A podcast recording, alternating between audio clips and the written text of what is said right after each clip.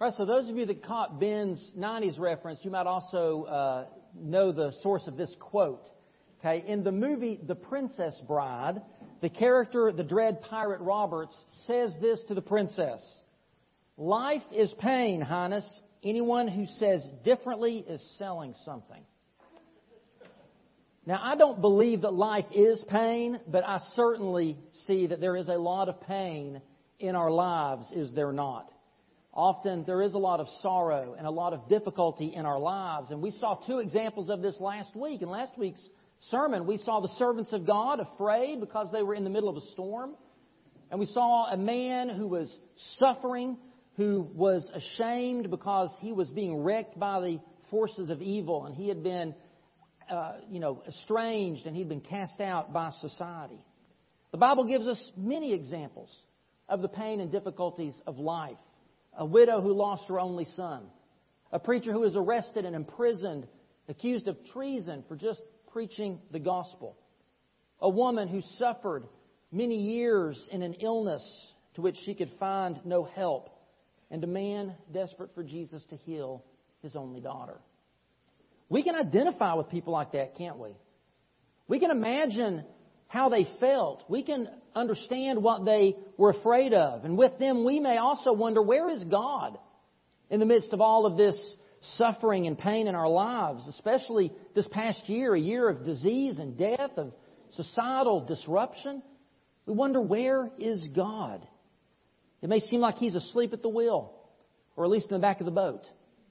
But as we saw last week, we may wonder if God cares when we're in the middle of a storm, but Jesus demonstrated for us that God does care. We may not see or understand what He's doing in the moment, but God is present and He is at work.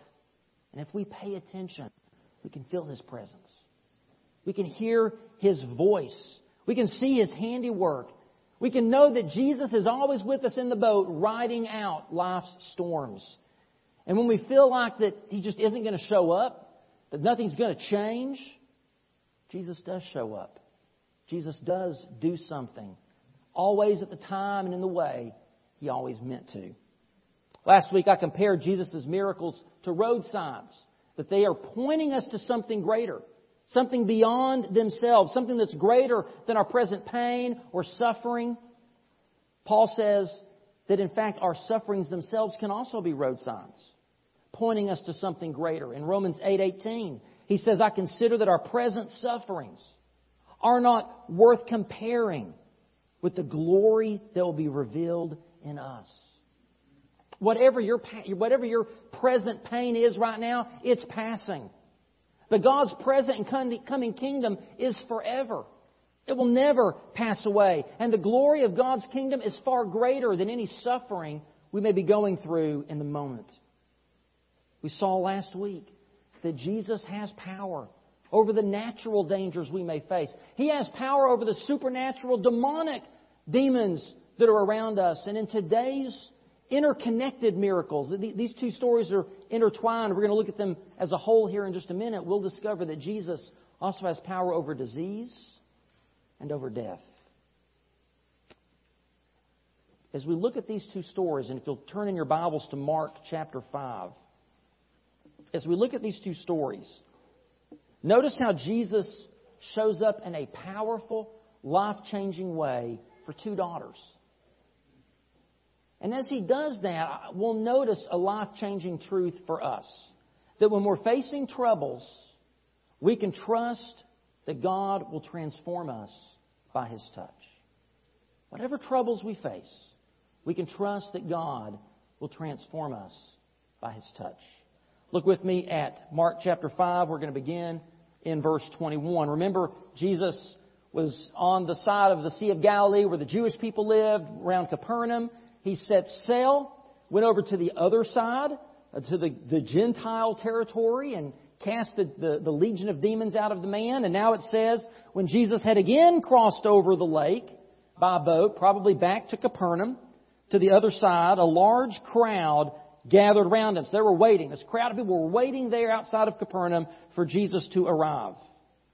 And one of the synagogue rulers, named Jairus came there. Seeing Jesus, he fell at his feet and pleaded earnestly with him, My little daughter is dying. Please, come and put your hands on her so that she will be healed and live. So Jesus went with him. A large crowd followed and pressed around him, and a woman was there who had been subject to bleeding for 12 years. She had suffered a great deal under the care of many doctors, had spent all she had. Yet instead of getting better, she grew worse. When she heard about Jesus, she came up behind him in the crowd and touched his cloak because she thought, if I just touch his clothes, I will be healed. Immediately her bleeding stopped. And she felt in her body that she was freed from her suffering. And once Jesus realized the power had gone out from him, he turned around in the crowd and asked, Who touched my clothes? You see the people crowding against you, his disciples answered, and yet you can ask, Who touched me? But Jesus kept looking around to see who had done it. And then the woman, knowing what had happened to her, came and fell at his feet and, trembling with fear, told him the truth. He said to her, Daughter, your faith has healed you. Go in peace and be freed from your suffering. While Jesus was still speaking, some men came from the house of Jairus, the synagogue ruler. Your daughter is dead, they said. Why bother the teacher anymore? Ignoring what they said, Jesus told the synagogue ruler, Don't be afraid, just believe. He did not let anyone follow him except Peter, James, and John, the brother of James. And when they came to the home of the synagogue ruler, Jesus saw a commotion with people crying and wailing loudly. He went in and said to them, Why all this commotion and wailing? This child is not dead, but asleep. But they laughed at him. After he put them all out, he took the child's father and mother and the disciples who were with him and went in where the child was. He took her by the hand and said to her, Talitha cum, which means, little girl, I say to you, get up. Immediately the girl stood up and walked around. She was 12 years old. At this, they were completely astonished.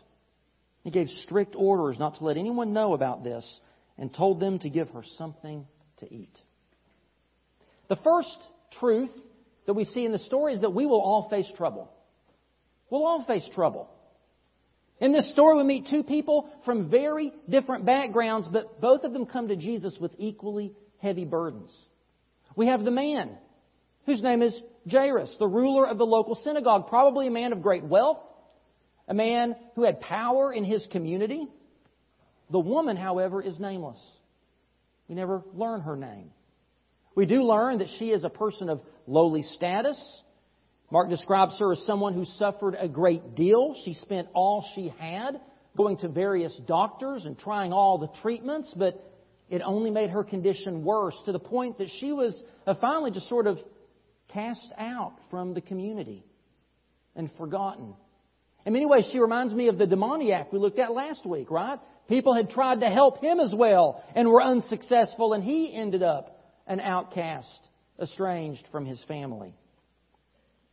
Jairus intercedes for his child. The woman has no one to intercede for her. Jairus has been blessed with 12 years of joy because of his daughter. She's been afflicted, afflicted with 12 years of pain because of her illness. Yet, as different as they were, they both faced enormous trouble. For the woman, it had been a long, slow suffering over 12 years, but for Jairus, it was sudden and unexpected.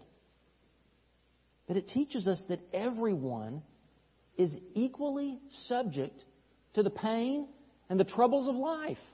There is no privilege from pain. Doesn't matter whether you're rich or poor, powerful or not powerful, religious or not religious, nobody gets a pass.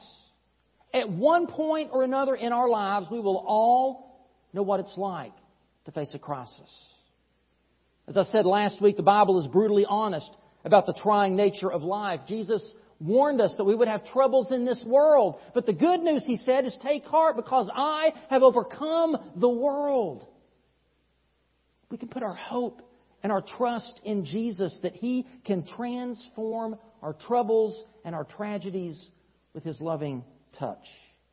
Both the man and the woman come to Jesus with their pain, with their fear, and with their faith that somehow this Jesus can make a difference. So we see in this story that no matter our background, no matter where we come from in life, we will all face troubles. But secondly, we see that we can trust God. We can, every one of us, trust God. The woman trusted that Jesus could cure her physical problem, but what she didn't realize is that Jesus could do so much more than that. She didn't realize that her problem wasn't just a physical one, but a spiritual one, a relational one. She, because of her uncleanness, had been cut off from the spiritual life of her community. We discover why this is in Leviticus chapter 15. If you look at verses 25 through 30 at some point, you'll see how it explains that a woman, a person in her condition, not only was she defiled, but anything she touched was defiled, was made ritually unclean. It's not that it was a sin, it wasn't wrong, it just made her ritually unclean, which kept her from being able to enter the synagogue, to make a sacrifice, or to engage really in any of the worship practices of her community. And after 12 years of trying every solution, of seeing countless doctors, she was left destitute, discouraged, and desperate. And she brought all that to Jesus who could do for her what no one had been able to do. You see, she trusted, as we've heard about and sung about this morning, she trusted in Jesus' power. She trusted in His power. She had faith enough to dare to cross this ritual barrier, to break the ceremonial law, and to go into a crowd and touch Jesus. She was risking making Jesus unclean, making anybody she touched in that crowd unclean. Now, she didn't fully understand who Jesus was. She did, she'd heard rumors about this holy man, this, this rabbi from Nazareth who was working miracles, and she believed she had enough faith to say that if I could just touch his clothes, I will be, I will be healed. Now, we may look at that and think that her faith was shallow. We may even say that it was a little superstitious. If I just touch the holy man's clothes, I'll be healed. But it was enough faith. It was the faith of a child. It was the faith the size of a grain of mustard seed. And Jesus said that kind of faith can move mountains. You see, when you have a great God, you don't necessarily have to have a great faith. You just have to have faith enough to reach out and touch Him. Jesus is strong enough to overcome and do something amazing, even with our weak faith. Jairus also took a risk. He crossed a different kind of barrier, the barrier of pride. As I said, Jairus was in, was in charge of the local synagogue. He was sort of like the pastor of the synagogue. And, and, and in that time and place, it made him a very prominent person in the community. He probably was a man of great wealth. He was very influential, had a good reputation. He was not only in charge of overseeing the actual building of the synagogue, but all of its activities and even planning the worship service for Sabbath. Yet, Jairus was just as desperate as this woman. And imagine the great humility it took for him, such a, a, prominent person in the Jewish faith, to come and to fall at the feet of this renegade rabbi from Nazareth. I mean, what good comes from Nazareth? This rabbi that the religious establishment, the Pharisees and Sadducees, whose respect he needed, they'd have already decided that Jesus was an enemy, that Jesus needed to die. But none of that mattered to Jairus because his little girl, his only child, his pride and his joy was dying at home. And Jairus had enough faith in Jesus' power to come and fall at his feet in humble submission. Neither Jairus nor this woman were willing to let anything get in the way of them coming to experience Jesus' power. But not only that, they trusted in his presence in his presence as well. In 1947, missionaries Dick and Margaret Hillis settled with their four children uh, around the Mule River in the Hunan province of China. And nearly a thousand Chinese were worshiping every Sunday at their mission church. And it would have been happy times if not for the fact that the forces of Chiang Kai-shek and Mao Zedong were at war. And the conflict was getting worse by the day. And in fact, one day, nationalist Captain Huang urgently told the Hillises The communists are moving on the Mule River Market. You better take your family and get out now. But it was already too late. The communists had already burned the railroad bridges and destroyed the road bridges. There was no way out of the province. And that evening, the Hillis family heard the first shots, and before long, the battle was raging all around them. You can imagine they didn't sleep much at night, but they spent the nights in prayer. The city soon fell. The streets were filled with communist troops. But then a new danger rose because Captain Huang, now on the outside, was, was lobbing shells inside on these communist rebels. And so the Hillis family would hear day after day these bombardments getting closer and closer until finally one day the house next door was obliterated and everyone in it was dead. They spent that night huddled in the corner as yet another shell exploded, this time sending dirt and glass and brick and debris through their walls and in their windows. The house shook. The children screamed. They knew they were going to die. But in silence. Nothing else happened. They began to come outside and realize the fighting had finally stopped. The room, the house was in ruins, but thankfully none of them were hurt. And so that night, as Hillis was putting his children to bed, he went to his daughter's bed and he knelt down to pray with her. And as he was walking away, he noticed a piece of paper sticking out under her pillow and he pulled it out. And there, scribbled in the big letters of a little child's hand, were these words Our God is a refuge and strength, a very present help in trouble.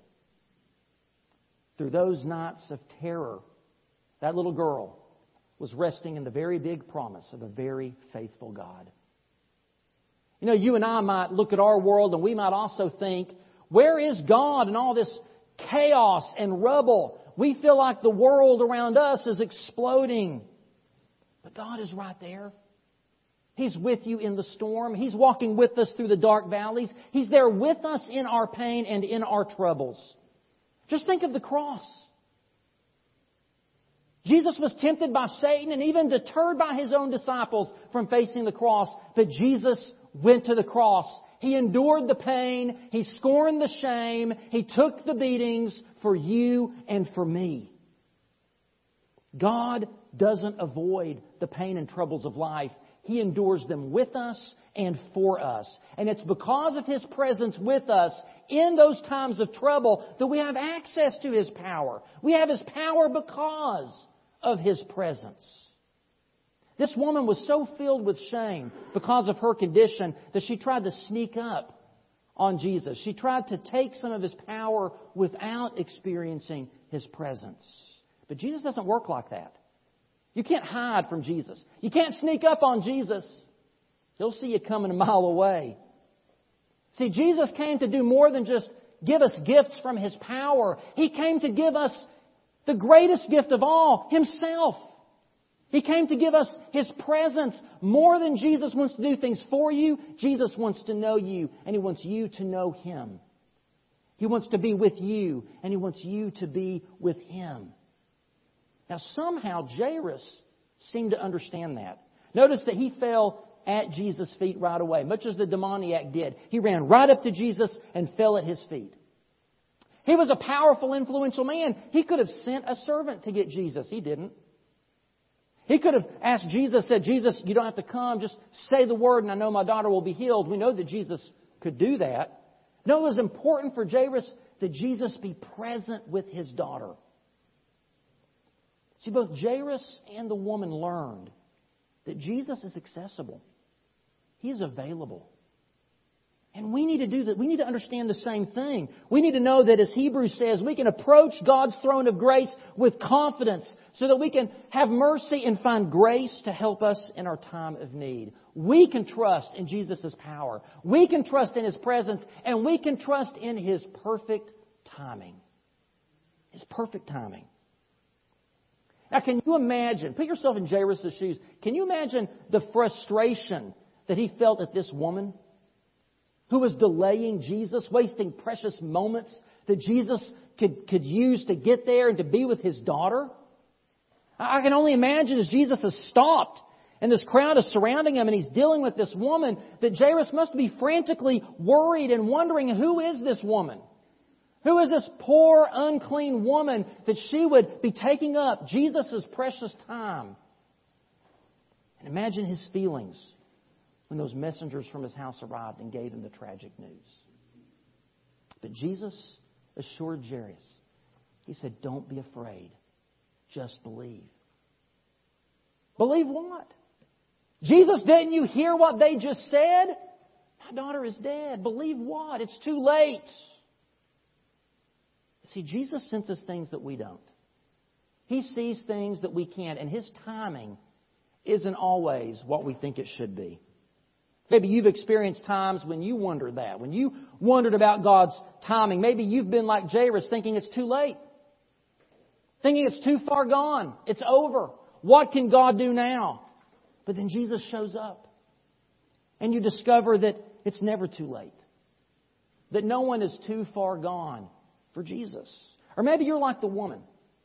You've waited a long time, maybe 12 years.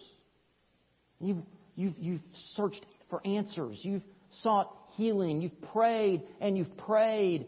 Maybe you're in the midst of your 12 long years of affliction right now, and Jesus hasn't showed up yet. Where is God? Well, Jesus doesn't always come or intervene the way we think or the way we want. A, a good example of that is Brian Sternberg. In 1963, he was the world record holder for men's pole vault. And he was training and getting ready for a competition against the Soviet Union when a tragic accident happened. He landed on his head, snapped his neck, and became a quadriplegic the rest of his life. Philip Yancey, in writing his book, Where is God When It Hurts, made a visit to Brian and his mother and he records his mother saying this No one in Brian's condition has ever walked. No one. Yet we still have faith. I have no idea when God will heal Brian. Conceivably, this particular battle will not be won here on earth. Some people you pray for are healed, and some aren't in this world. But that matter of timing doesn't change God's desire for our wholeness in body, mind, and spirit. We won't give up. We're like doctors searching for a cure. We won't stop investigating because we think it pleases God for us to persevere. And Brian's mother was right. His healing didn't come in this life, not in this world. But his life was still filled with hundreds, if not thousands, of miracles, least of which was the fact that he lived as long and had as great a condition of life as he did, given his injuries. Brian trusted in God despite his tragedy. And in unexpected ways, Jesus still touched and transformed his life. We can trust in Jesus' power. We can trust in his presence. We can trust in his perfect timing. And when we do, we also can experience Jesus' touch. And as we learn in these miracles, Jesus' touch is, first of all, a personal touch. Jesus immediately knew when this woman touched his garment, and he wanted to meet this person.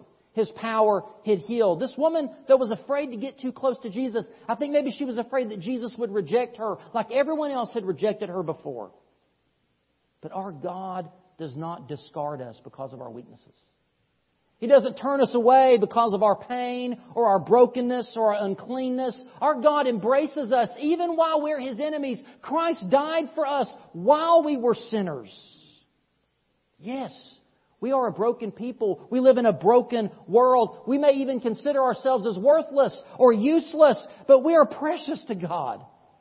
Made in His image. He loves us and values us more than we could ever imagine. For the woman and for Jairus' daughter, Jesus' touch was a personal touch. Jesus didn't heal the daughter from a distance. He didn't heal her with just a word. No, he went to her home, into her bedroom, sat by her bed, held her hand. Jesus spoke to the woman tenderly and called her daughter.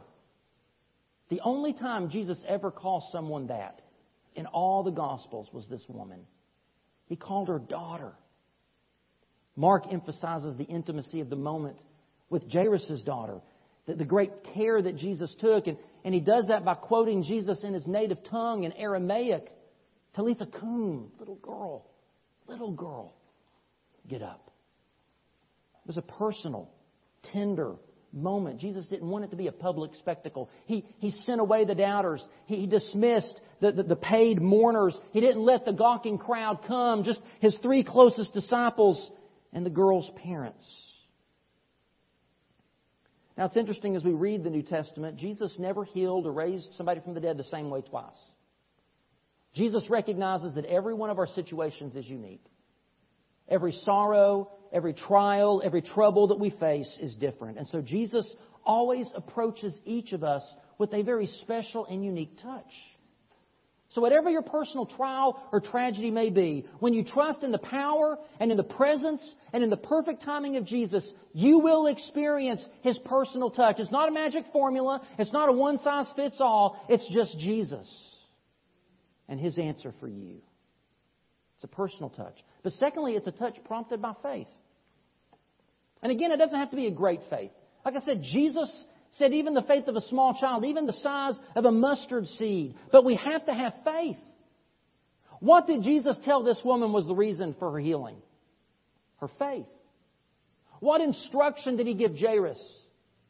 Just believe. We have to have faith. Think for a moment about this woman in the crowd. And I thought about this this past week and saw something I think I ever really thought about before that there were a lot of people in that crowd that day, right? It was a crowd. Mark says they were pressed in on Jesus. Do you think that woman was the only person in that crowd that had a personal problem? Is she the only person in that crowd that needed something or wanted something from Jesus? So why wasn't everybody pressing on Jesus healed at that moment? What made this woman so special? Because her healing was prompted by her faith. God acted because of her faith. I love the disciples' comment when Jesus asked who touched him. They, you know, Jesus, there are people crowding all around us. What do mean who touched me? That would be like some celebrity on the red carpet at the Oscars stopping and saying, who just took my picture? Uh, everyone. Yet this teaches us something that you can be in the crowd and never be called a child of the King. You can press in on Jesus but not experience his healing touch. It was her faith that prompted Jesus to act. There are people today that think if I just read a book, if I go to a conference, if I go to counseling, if I, if I come to church, that's enough. If I grew up in a Christian home, if my name's on the church roll, if I go to Sunday school occasionally, if I put some money in the offering plate, that's enough. But it's not enough.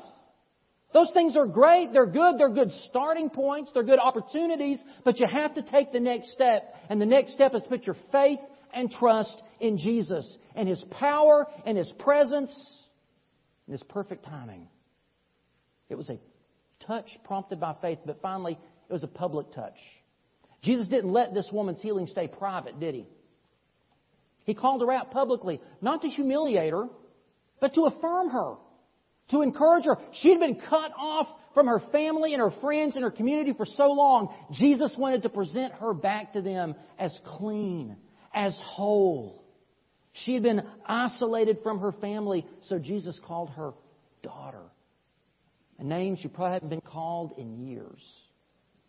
And Jesus gave her the chance to publicly confess her faith in Him and to share with the crowd her amazing story.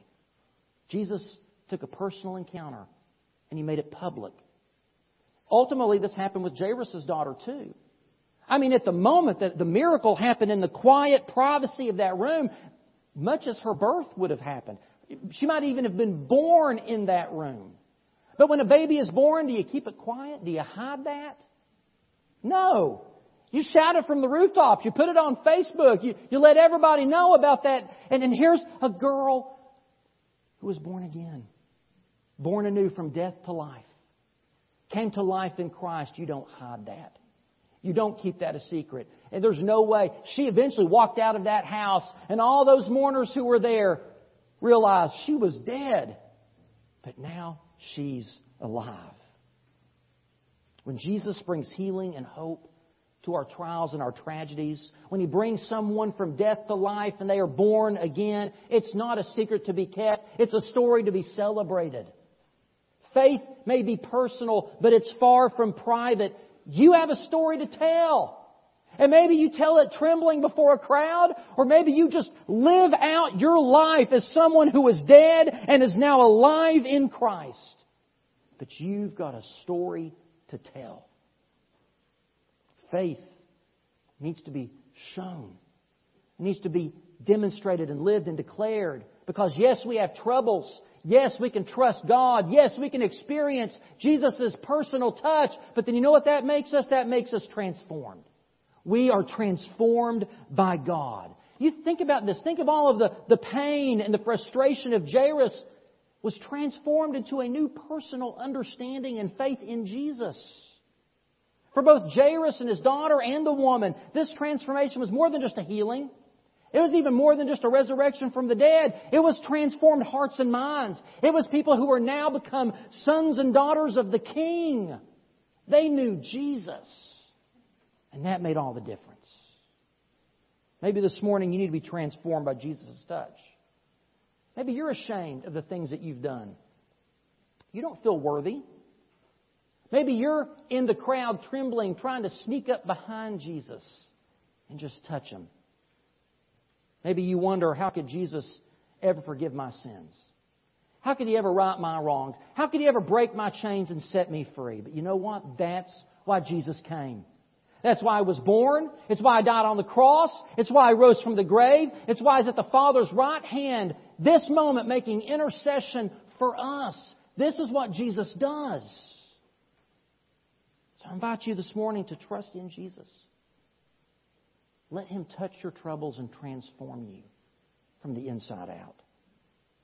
These miracles, all four of them, they really are road signs. And they're pointing us to a day when all the storms will cease, when all the forces of evil will be silenced, when there will be no more disease, and when death has lost its sting. That's what they're pointing us to. The reality of God's present and coming kingdom. I ask you to come this morning to Jesus. Reach out to Him. In childlike faith, let Him calm your storm. Let Him cast out the demons and the doubts from your heart and mind. Let Him make you clean and restore you as new and whole, a new creation to your family and your friends. Let Jesus give you a new life. You only have to believe. Have faith. Don't be afraid. Don't be afraid of bad news. Don't be afraid of the crowd. I invite you this morning, if you need to come and experience Jesus' power, His power to forgive, His power to save, His power to make you new, would you come today? Would you be an example to those who are watching and say, I am coming to Jesus because I believe? Would you stand and pray with me?